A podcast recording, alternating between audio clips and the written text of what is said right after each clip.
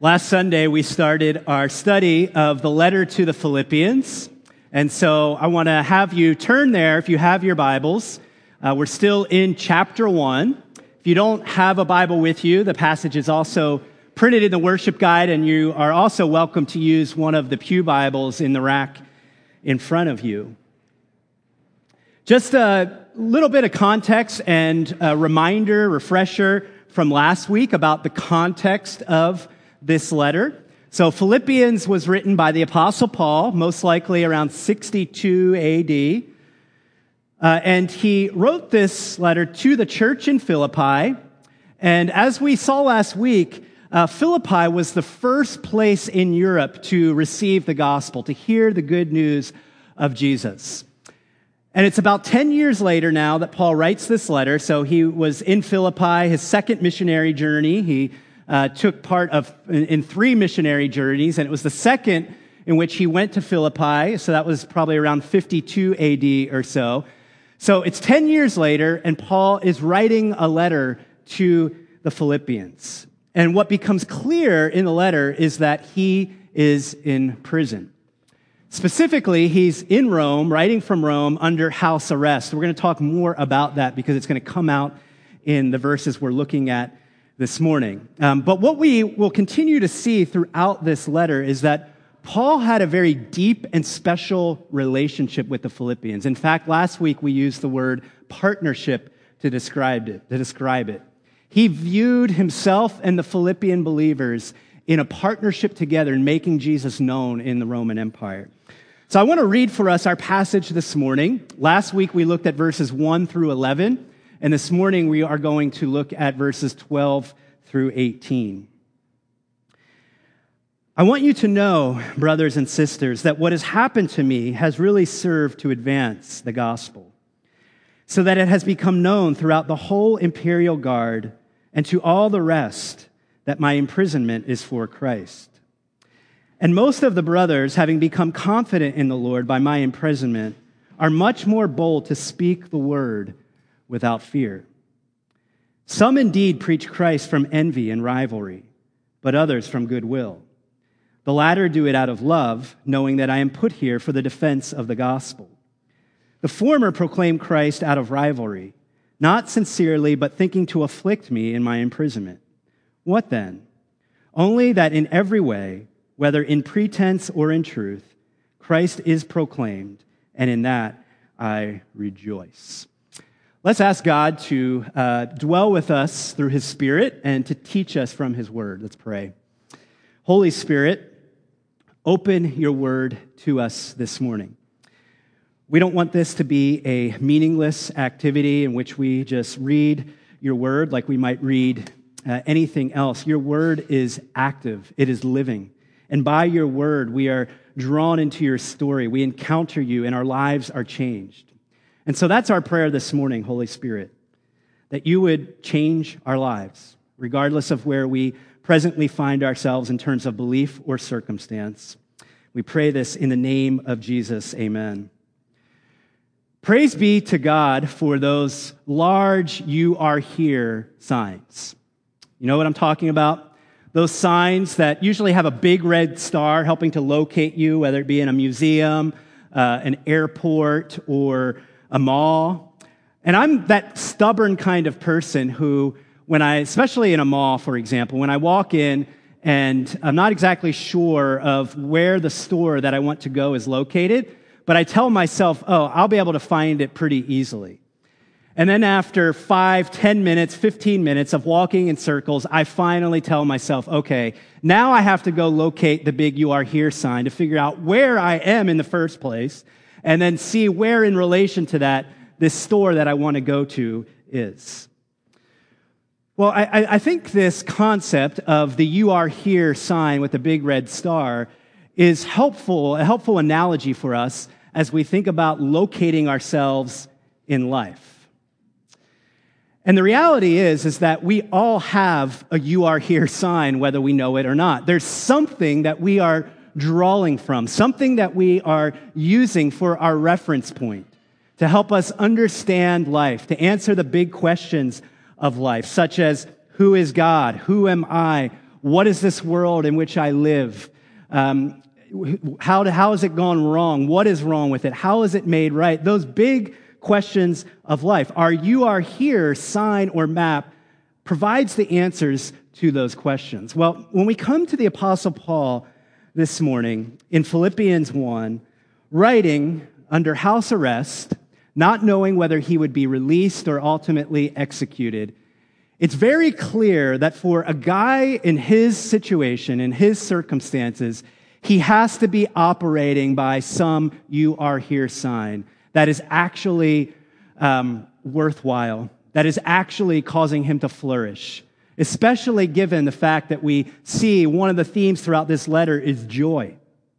In other words, Paul, in his very difficult circumstances, is writing with joy for the joy of other people.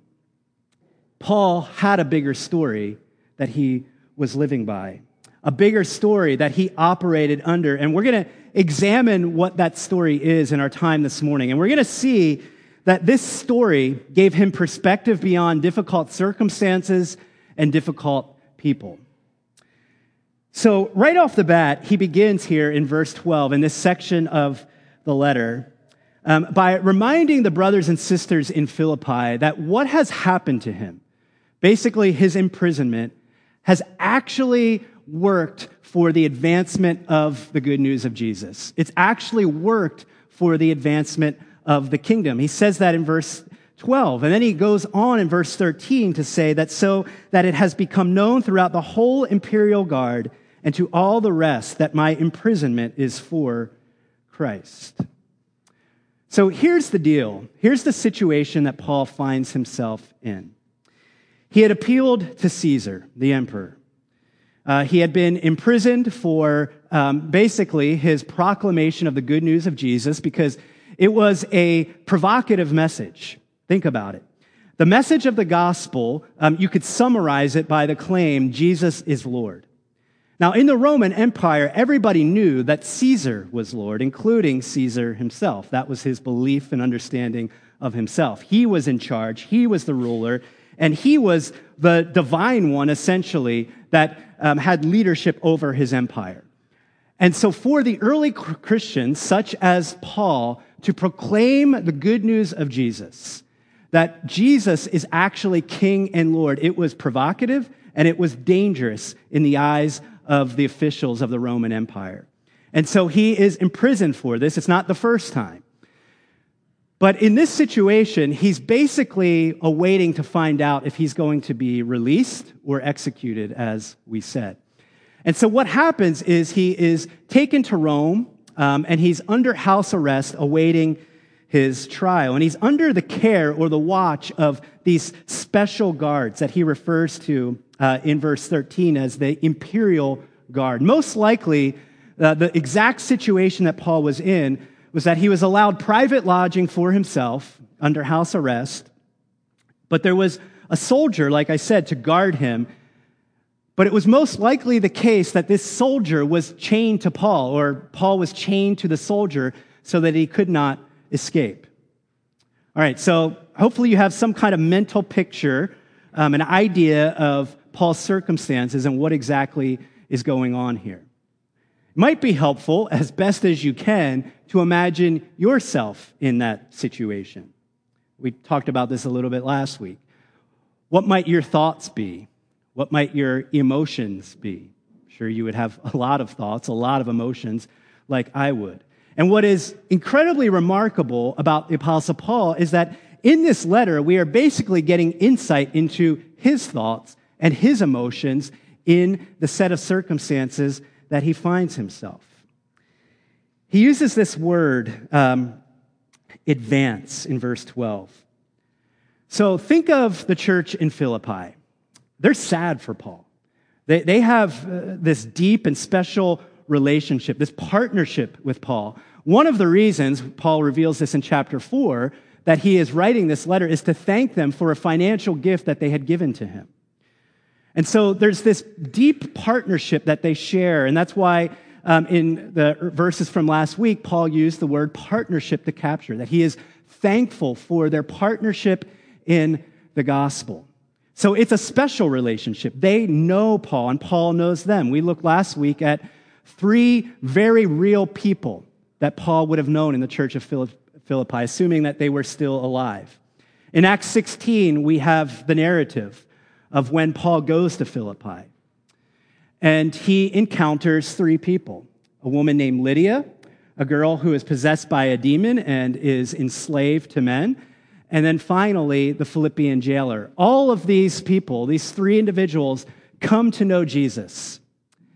They come to believe the truth about him, they give their lives to him, and they become the foundation of the church in Philippi. So it's cool and, and helpful to have specific names here. These aren't just um, people in general, but they're people that Paul got to know and that he loved, and he is so grateful for their care and for their partnership in the gospel. So they're sad, right? They're sad because of the situation that Paul finds himself in.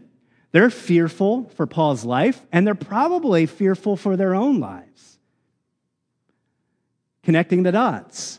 All right, if this could happen to Paul for being completely committed to Jesus, this could potentially happen to us too if we are fully committed to Jesus. And so Paul wants to encourage them. That, that's basically the basis for Paul writing to them. He wants to encourage them, and he starts off by saying, look, I know it looks bad. I know it looks really, really bad, but you, you actually have to see something going on behind the scenes. And unless you look with eyes of faith, unless you look with discernment, unless you're in tune with Jesus and his spirit, you'll miss it all. But here's the deal. Guess what? These circumstances, my imprisonment, are actually working to advance the cause of Jesus in the world.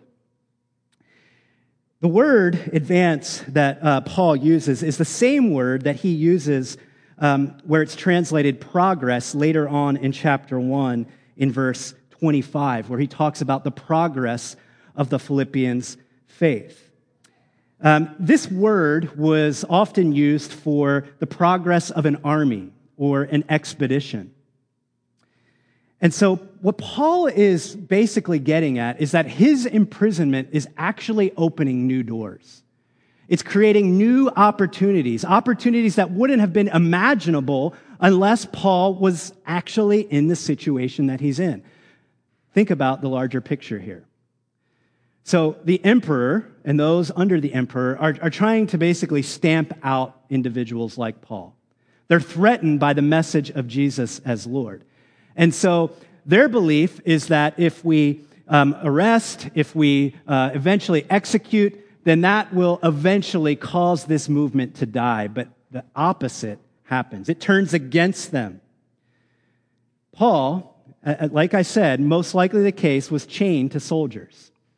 Now, you probably just, even if your um, exposure to the Bible is limited, you probably know enough about the Apostle Paul to know that he was a pretty bold guy. So don't you think it's probably the case that those guards who pro- most likely changed and, and alternated, what do you think they were hearing from Paul? They were hearing nonstop, most likely, the good news of Jesus. Paul unpacking the story of Jesus for them and how it's actually part of the larger story that is true, that God is telling in the world. And so the gospel is progressing. It's advancing despite the opposition of those who are opposed to it. There was an article um, from maybe three years ago uh, about ISIS. Um, you don't hear as much in the news, um, uh, at least in recent uh, days, about ISIS. But in this article, um, a ministry leader um, from the Kurdish region of Iraq um, was interviewed and was talking about how his organization could barely keep up with the, the number of converts that were coming into Christianity, that were believing and following Jesus.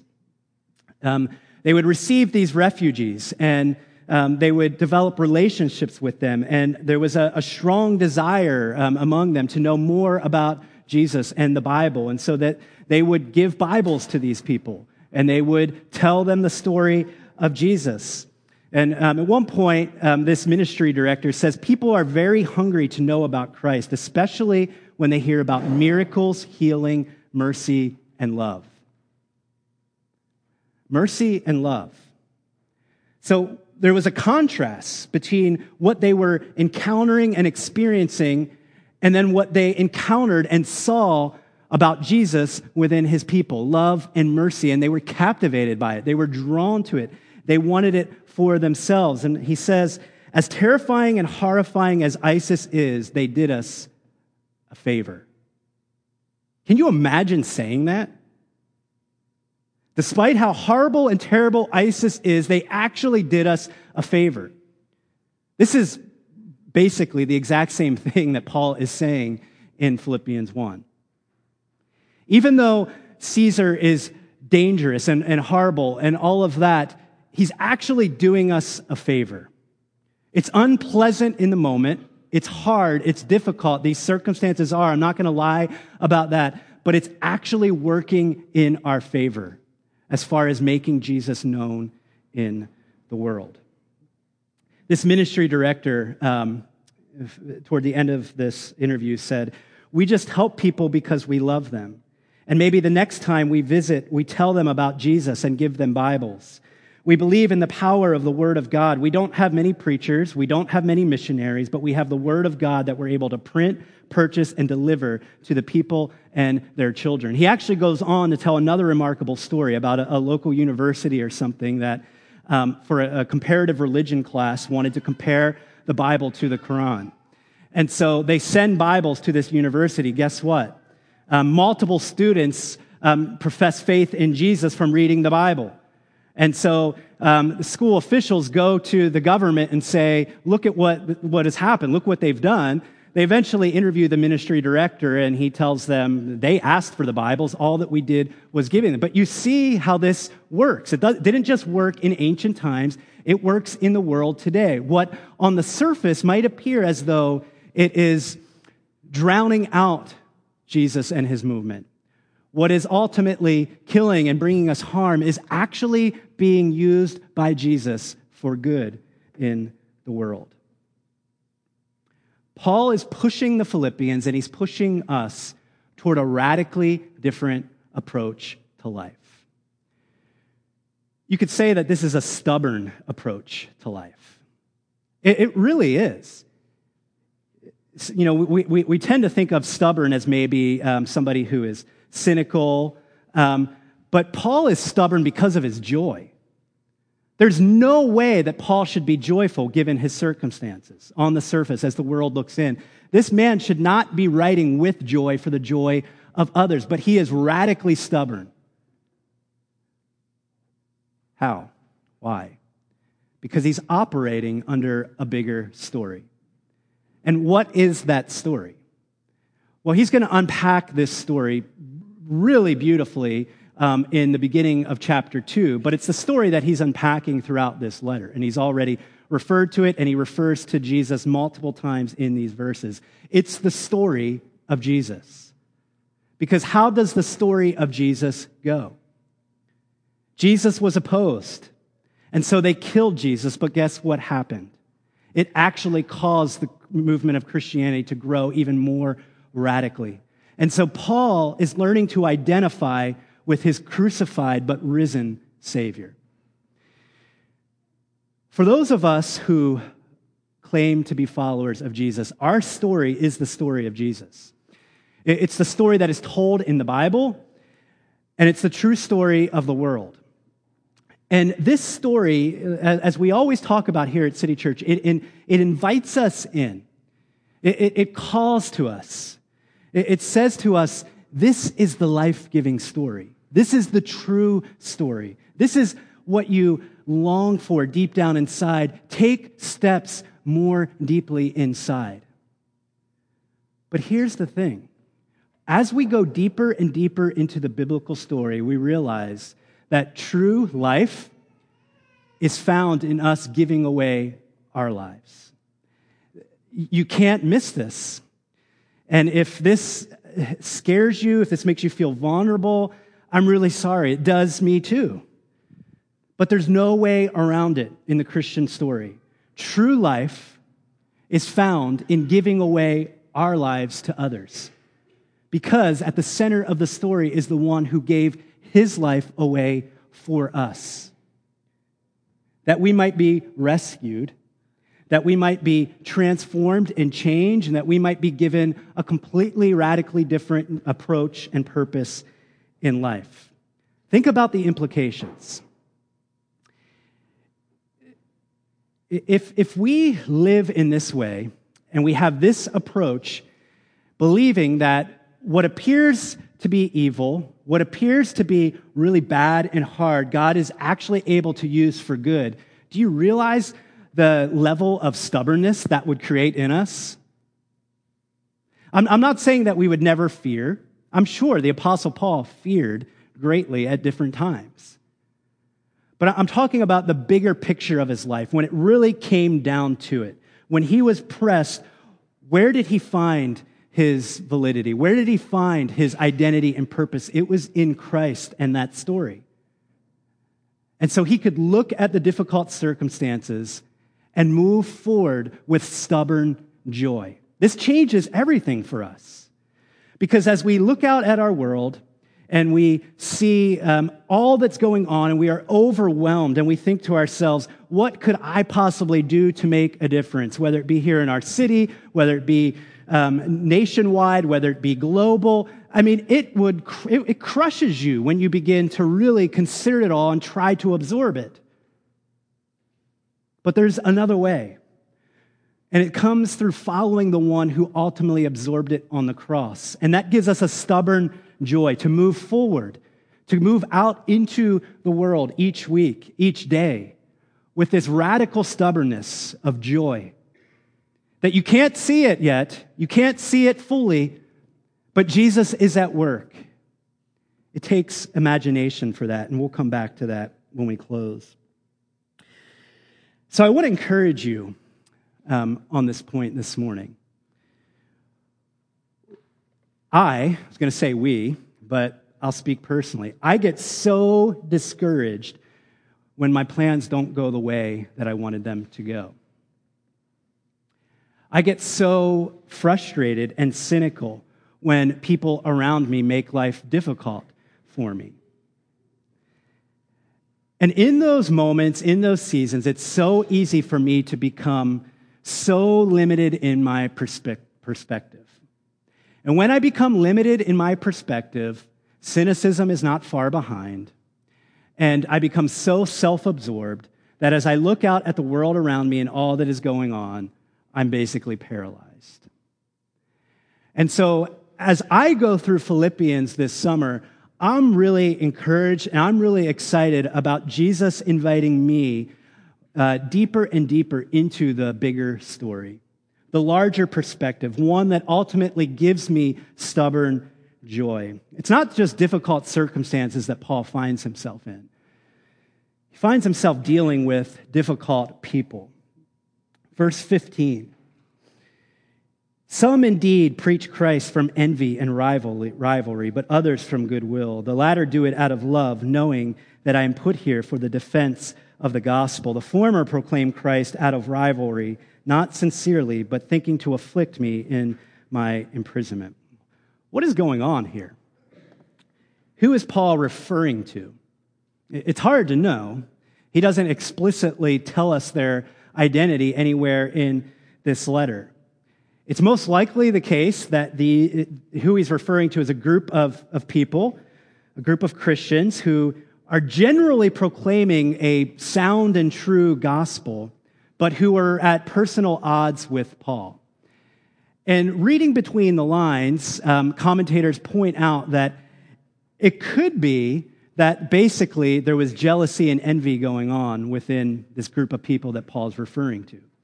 That basically they see this op- they see this as an opportunity. Paul, the one who gets all the attention, the one who's viewed as this um incredible missionary, it's an opportunity for them to maybe make a name for themselves. And so while they're preaching what is true, their motivation for doing it is skewed. Again, that's just reading between the lines. It seems like something like that is going on. But whatever the case might be, there is a group that is making life difficult for Paul and those um, that look up to Paul. But notice Paul's attitude toward them. How does Paul relate to or respond to those who are making life difficult for him? In verse eighteen, he asked, he asked that question. All right, what then? What, what should I do? What should you do? How should we think of these people? How should we respond to them?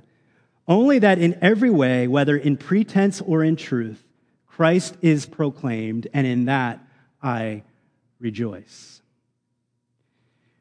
What we have here is Paul so firmly and securely rooted in his identity in Jesus. Paul doesn't need to worry about competition with others. Paul doesn't need to worry about making a name for himself. His sole motivation is wrapped up in making a name for Jesus. I think this challenges us too as we approach the difficult people around us. Now, there's a difference between what we're talking about here and injustice, those who are actively committing injustices towards you or, or that kind of thing. Um, the, th- these are two different things we're talking about. Here we're talking about something in the realm of, of rivalry and competition and jealousy. H- how should we handle that kind of thing in life? By remembering who we are in Jesus. Jesus is the one who gives us our identity. And this is uh, the beautiful thing for us who are followers of Jesus. Our identity, our well-being, our, our um, uh, validity in life is not dependent on who we are or what we do, but it's completely dependent on who Jesus is and what he has done for us. And we get to receive that identity, and that identity makes us secure. It makes us safe. It makes us strong. It's actually a form of weakness to concern ourselves with rivalry and competition and jealousy. It actually shows that we are not confident in who we are. And ultimately, our confidence is in Christ. This is where Paul's coming from. This is why he's able to have this approach that he does. So, difficult people and difficult circumstances. We can't get away from these in life, can we? Oh, it's so frustrating, isn't it? Wherever we turn, there's another difficult circumstance. There's another place where somebody or other people are trying to make life difficult for us, or so we think. And all of these things, I'm going back to what we were talking about earlier, um, have the power, if we allow them to, to drain our faith, to um, shrink our imaginations. I want to share with you um, a quote, and we, we actually have a slide for this. There are two slides back to back. Uh, I forgot to include the name of the woman who wrote the article, um, but she says this: from beginning to end, the Bible calls us to adopt an imagination that helps us look beyond our own experience. Experience tells us prayers go unanswered, as the singer cries out in Psalm twenty-two. My God, I cry out by day, but you do not answer. Experience tells us sinful, rebellious people get their way in the end, that the values of the world are profitable and preferable. As the psalmist says, in his arrogance, the wicked man hunts down the weak. He blesses the greedy and reviles the Lord. In all his thoughts, there is no room for God. His ways are always prosperous. When the biblical writers call us to faith, they are calling us to reject this view of the world and instead foster an active imagination that can see what God sees. I love that. And I love how she says in the very first line, from beginning to end, the Bible calls us to adopt an imagination that helps us look beyond our own experience. That's really what this comes down to. And it's why it is so challenging. It's why it's so stinking hard to um, have our imaginations ex- uh, expanded, because it comes so naturally and easily for us to focus on our own experience. We can't see beyond it. And then we begin telling ourselves lies. We, we actually make things wor- maybe worse than they actually are. We exaggerate the circumstances that we find ourselves in, or we exaggerate what we perceive people are trying to do against us. Not that those things aren't real, but do you hear what I'm saying? That we have this uh, uh, tendency to actually make them worse. And it just makes everything worse for us. And it takes us further and further away from faith, and it shrinks our imaginations. And yet Paul had this ability to look beyond his own experience. He had this ability to reject a view of the world that would we, we could label as cynical. And instead, he was able to foster his imagination to see what God sees. How do we do that? How do we reject the fallenness of the world? How do we reject the tendency to get to a point where we say, that's the, has the final word. That's all there is. There is no hope. How do we reject that? How do we foster biblical imagination? Last week, we talked a little bit, uh, I think maybe toward the end of the sermon, about spiritual formation. And I really want to encourage you to view this summer as an opportunity. Uh, you know, I don't, it's funny how seasons work. Um, But it usually seems like the beginning of each season, to some degree, represents a new opportunity. And there's something, I think, even more unique about the summer in that it's a, usually a little bit more low-key for whatever reason. There's less going on. In fact, in the month of August, as a church family, we're going to do something we've never done before that we are going to call church, um, church-wide uh, sabbatical. And the only thing that we're going to do as a church is gather for worship on Sunday mornings. Um, our community groups are going to take a break, all of our other ministries, and we're going to um, provide you with um, basically spiritual formation guide, a guide for the month to help you really deliberately lean into Jesus and to enjoy new life in him. And so one of the ways that we expand our biblical imaginations is simply by reading Scripture. I, I, it sounds so basic.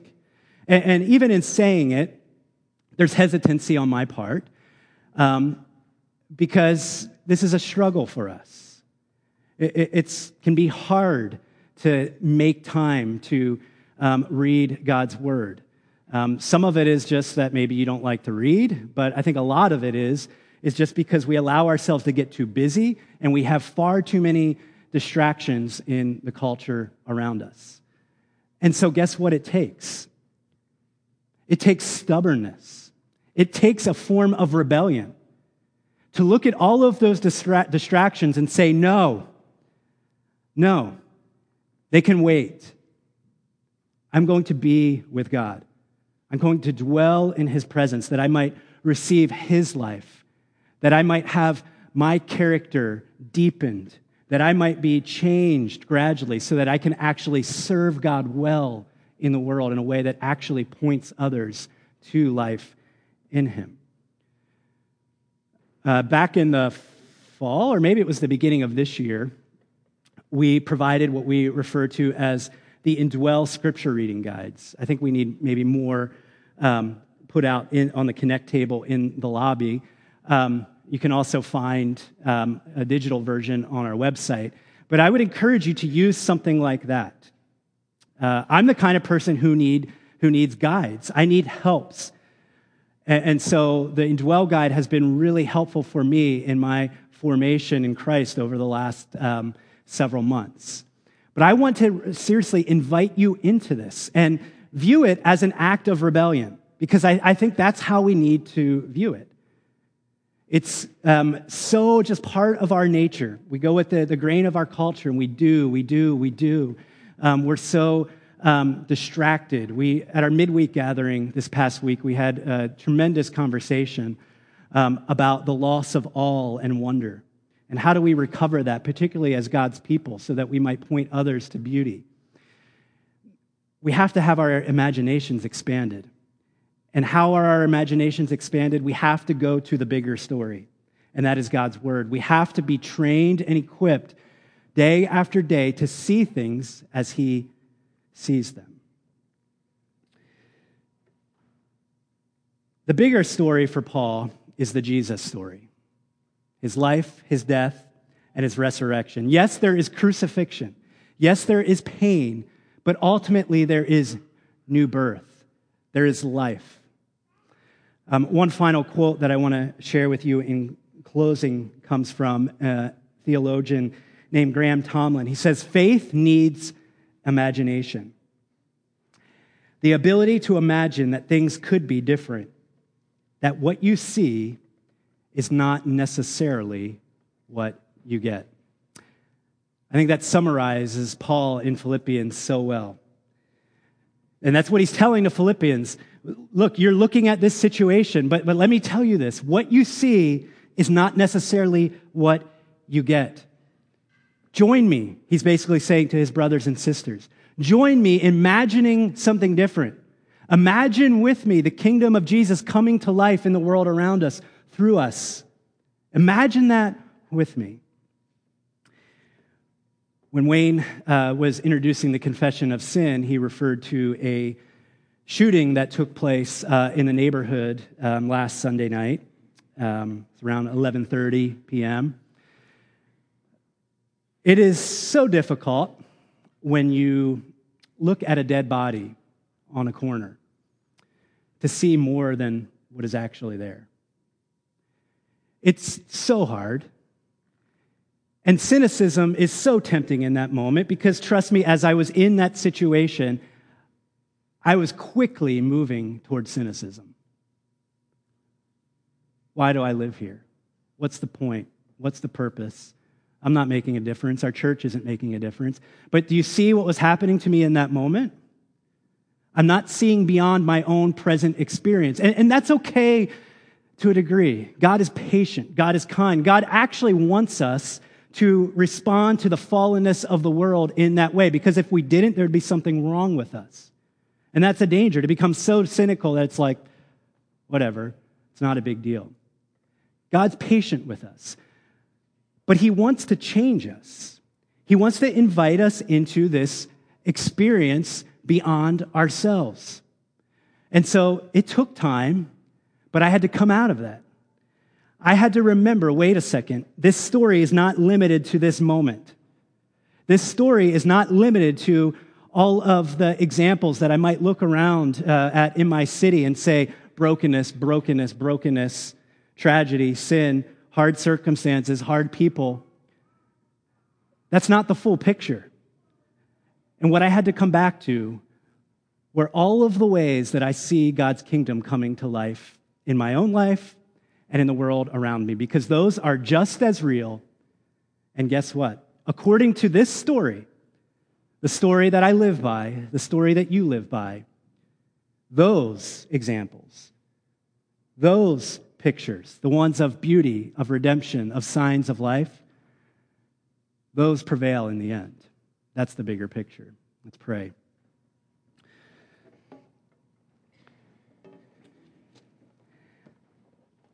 Father, get your word into us, that it might become a part of who we are, that it might shape the way that we look at the world, that it might shape the way that we relate to you. I pray over the course of this summer that you would renew our faith.